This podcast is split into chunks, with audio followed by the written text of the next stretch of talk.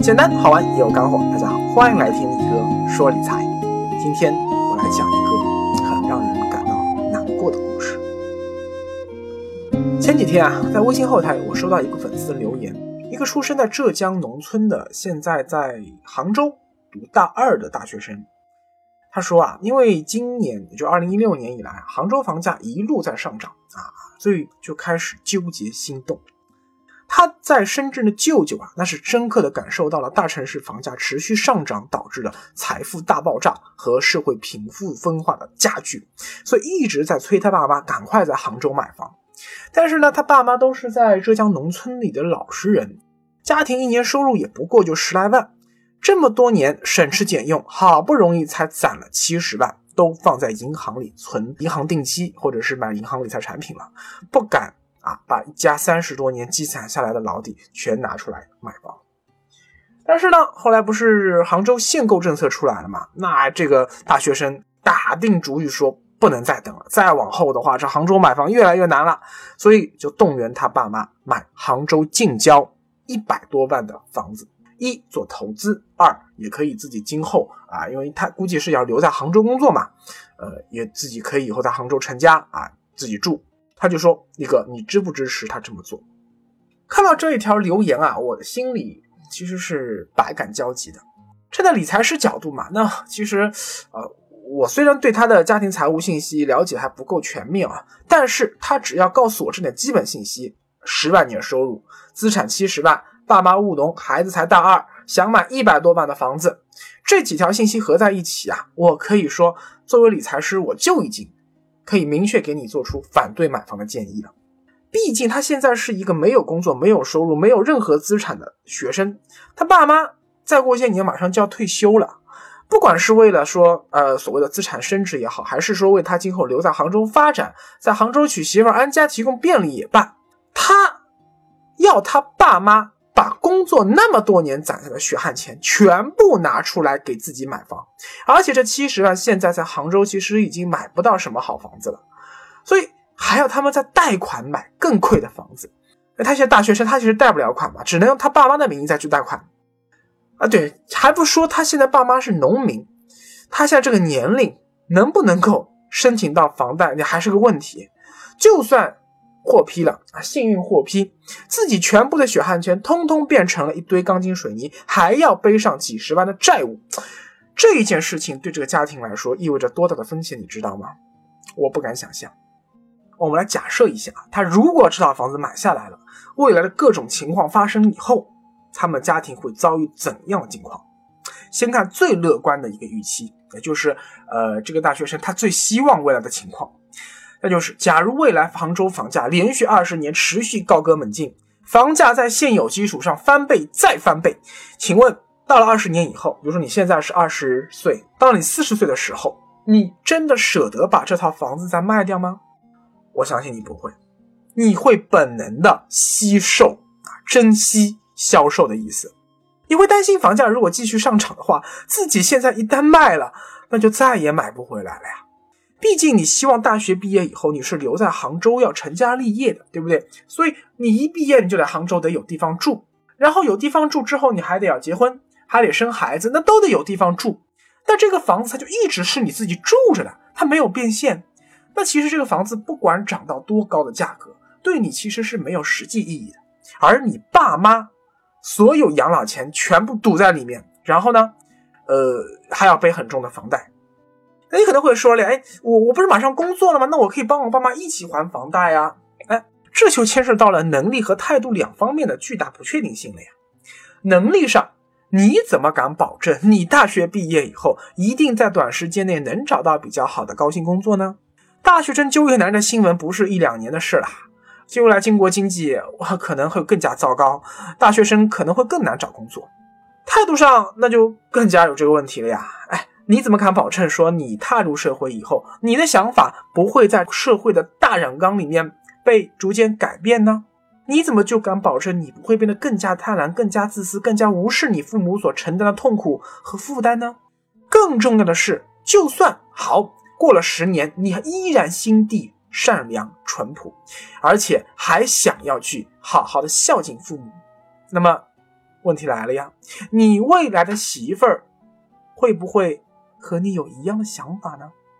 现在你自己口口声声对外面说啊，对力哥说啊，你父母出生在浙江农村，地位低，见识少，好不容易他把你供到了杭州，读了一所一流大学，今后你如果在杭州找到了不错的工作，又有房子，完全有可能找到一个杭州本地的凤凰女。请问他会不会嫌弃你在农村的爸妈呢？会不会给你爸妈脸色看呢？会不会明明是你爸妈出钱买的房子，到头来你爸妈要到杭州来住的时候说不行，我不给你住。会不会出现这种情况？你真的敢向上帝保证不会出现这种情况吗？这种情况在中国发生过太多太多次了，就是关于孔雀男和凤凰女的故事。杭州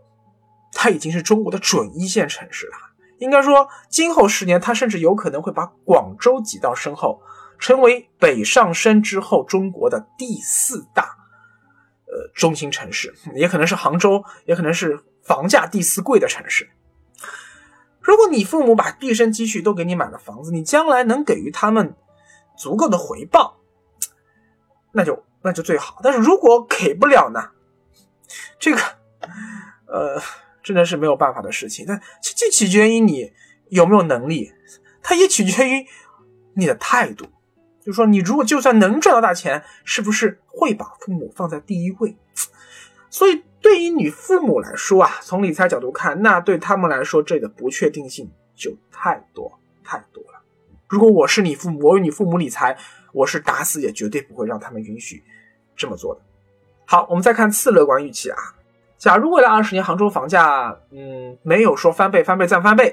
啊，但是呢20年依然整体趋势向上，中间虽然有波动啊也会房价出现下跌啊，但是假如啊，说巧不巧，就在比如1年后、2年后，或者说买房以后任何一个时间点，正好楼市低迷，房价出现阶段性下跌的时候，你的父亲生了一场重病，或者突然被车撞了，急需要花费几十万动手术，而你们家这个时候又没有买保险，房子家里有了一点钱，全部给你买房子了，然后还要背债。那问题就来了，那你拿什么钱去给你爸爸看病呢？你说像罗一笑这个情况就是啊，罗一笑事件中，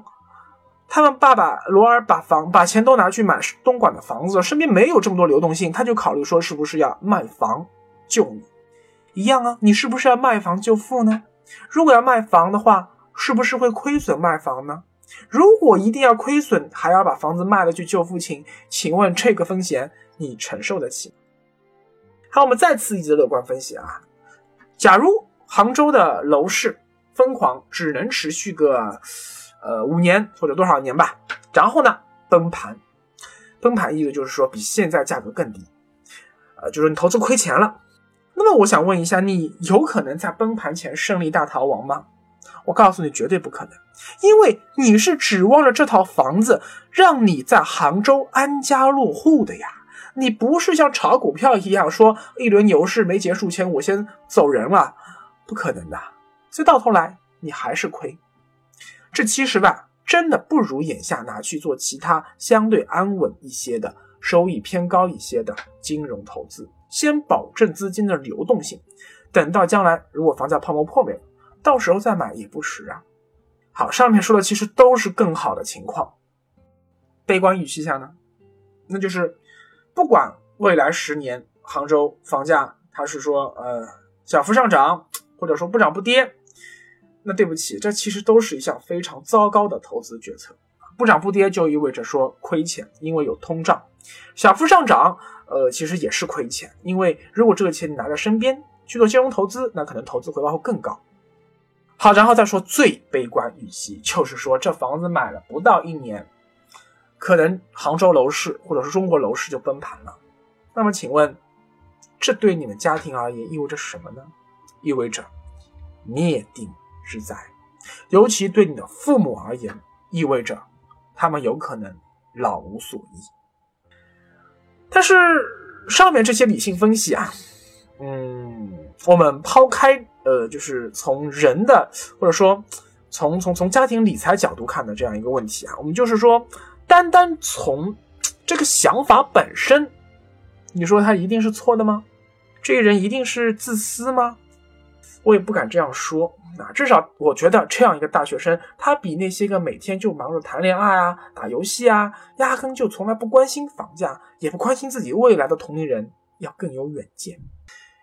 说到这里啊，力哥想到两个故事。一是我在上高中的时候啊，上海还有蓝印户口，就买房送蓝印户口的这种鼓励政策，就是只要买房，上海户口给你了啊。现在这个上海户口太难得到了。当时我爸其实想买房，但是呢，需要动用我们家当时绝大多数的存款。而我妈考虑到说未来我要读大学以及其他未来可能的大额开支风险，所以她拒绝了这个提议。那如果如果当时我是一名理财师的角度啊，他们如果穿越时空来咨询我的话，那我一定会同意我妈的看法，说把家里所有的钱都拿去买房，这是在赌博，非常不合适。但是如果同样是穿越过来问我，而我是以一个儿子的身份来回答他们的话，那我一定会歇斯底里的、神经质的对着我爸拼命的、拼死的喊说，别听你这个鬼老婆、这个臭娘们的，她懂个屁呀，她什么都不懂，她误了我们全家，赶快买房，能买多少买多少，房价未来还要涨20倍。可惜这世界上没有时光穿越机器。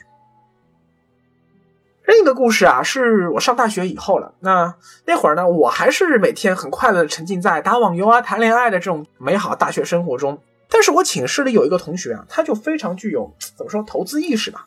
经常就会在我们寝室晚上熄灯以后夜聊时说啊，说哎，最近我发现上海哪里哎房价涨了，看样子还得涨，准备动员一下我爸妈再去买套房。那时候当时力哥一个月生活费只有500元，我听到他说是买套房还是几十万的，那我只能这样啊就是说你呀好有钱啊。然后第二天就继续去玩网游去了，30块钱那个月卡继续玩。那是2003年的事，2003年中国房地产市场第一轮暴涨开始的时候。尽管如今的房价和当年的房价相比已经天壤之别，现在买房的风险也已经远远超过当年了，但是在可预见的持续的货币宽松政策下，房子，尤其是一二线城市的房子，它已经成为了超发货币最重要的蓄洪区。在没有外部资金介入的存量市场中，房价是不可能涨这么快的，而增量资金主要就是来自于银行的信贷。那请问银行的钱是从哪里来的呢？都是央妈滥发货币嘛。但是呢，央妈又不能够说我随性的乱印钞票，这肯定不行的嘛。所以超额货币其实是来源于过高的货币乘数。货币乘数是个专有名词，什么意思呢？就是说老百姓把100块钱存到银行去，银行把其中80块钱贷出来给要买房的人去买房贷款。那卖家收到这80元的这个贷款的话，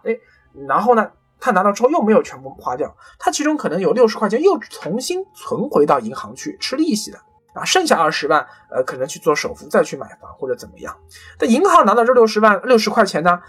我继续去把这个钱贷出来给另外一个人买房。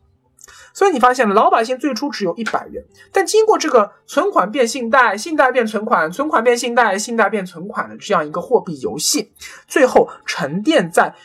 楼市中，也包括在市场上流通的钱可能就不是100元，而是300、400甚至500元。这样的一个乘数就称之为货币乘数。也就是说啊，今天这个时代是贷款者明目张胆抢劫存款者的时代。那个大学生的父母啊，在农村呢，不管是把钱去存银行还是说买什么理财产品，都是在为银行贷款提供弹药。它也直接成为了大城市购房者贷款买房的资金来源。结果你会发现，越来越多的信贷资金投入到房地产市场以后，那房价自然就水涨船高。所以究竟是选择一有钱就存款，还是就算有钱也要拼命贷款买房，这两种理财方式其实已经决定了你在财富爆炸阶层分化的乱世中，究竟是直通天堂还是直下地狱？哎呀，力哥说房价的问题啊，一二线城市的力哥的粉丝啊，看到之后哎呦感同身受啊，力哥说太对了。而生活在中小城市和农村的粉丝就看到说觉得索然无味，说哎呦力哥啊，你可不可以不要再写这个房子了呀，这个好像跟我们完全无关，这都是发生在遥远的大都市里的奇葩新闻。我们生活在小地方，我自己盖房子自己种地，享受蓝天白云清新空气，生活多舒服呀，我真搞不懂你们这些生活在大城市的人是怎么想的呀。哎呀，很可惜啊，全球化的时代，世间已无世外桃源。当你不管是生活在农村小城市还是大城市，选择把钱存进银行，而那些生活在大城市里的人却把银行里的钱又取出来买房，还把你存在银行里的钱借出来加杠杆凑足房款。乍一看你的生活压力小，你的理财更平衡，而那些人呢，把自己紧紧地捆绑在了中国房地产市场这里已经失控的火车上，变成了赌徒。可事实上呢，只有把自己捆绑在这列飞驰的列车上，你才有赌赢的希望，你才有实现逆袭的那一丝可能性。而如果你在还能勉强上车的时候选择说我放弃这张票，因为太危险了，绑在车头，那对不起，今后这辆列车越开越远，或许就永远失去了逆袭的机会。在阶层分化、阶层固化的道路上，只有不断下沉的命运。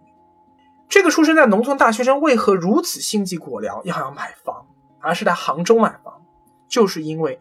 他或许是因为看了很多财经的信息，也可能是因为长期关注力哥说理财吧，反正他看到了这个残酷的社会真相。而他的父母呢，眼下对这正在发生的一切茫然无知。如果眼下不自私一点，让爸妈把未来的养老本全拿出来买房，还要等到自己大学毕业以后再去一点一点攒钱买房，那或许拼命工作20年，他可能也买不起杭州的房子。一个正确的选择可能会让自己少奋斗20年，而一个错误的选择可能会让自己奋斗20年也无法弥补。这是过去10多年中国血淋淋的教训。哎，读大学也好，出国留学也好，你混成公司领导也好，你创业也好，那都不如傻傻的在大城市里不停的贷款买房更重要。所以你说这大学生到底是聪明有眼光还是自私自利呢？你说我到底该建议他买还是不买呢？作为理财师，我当然是不建议他买的，但是呢，面对中国这么一个逼良为娼的社会现实，我真的不知道该说什么。所以最后我想只能说这句话吧，本应无忧无虑享受美好大学时光的孩子，也不得不为买房的事而焦虑反省。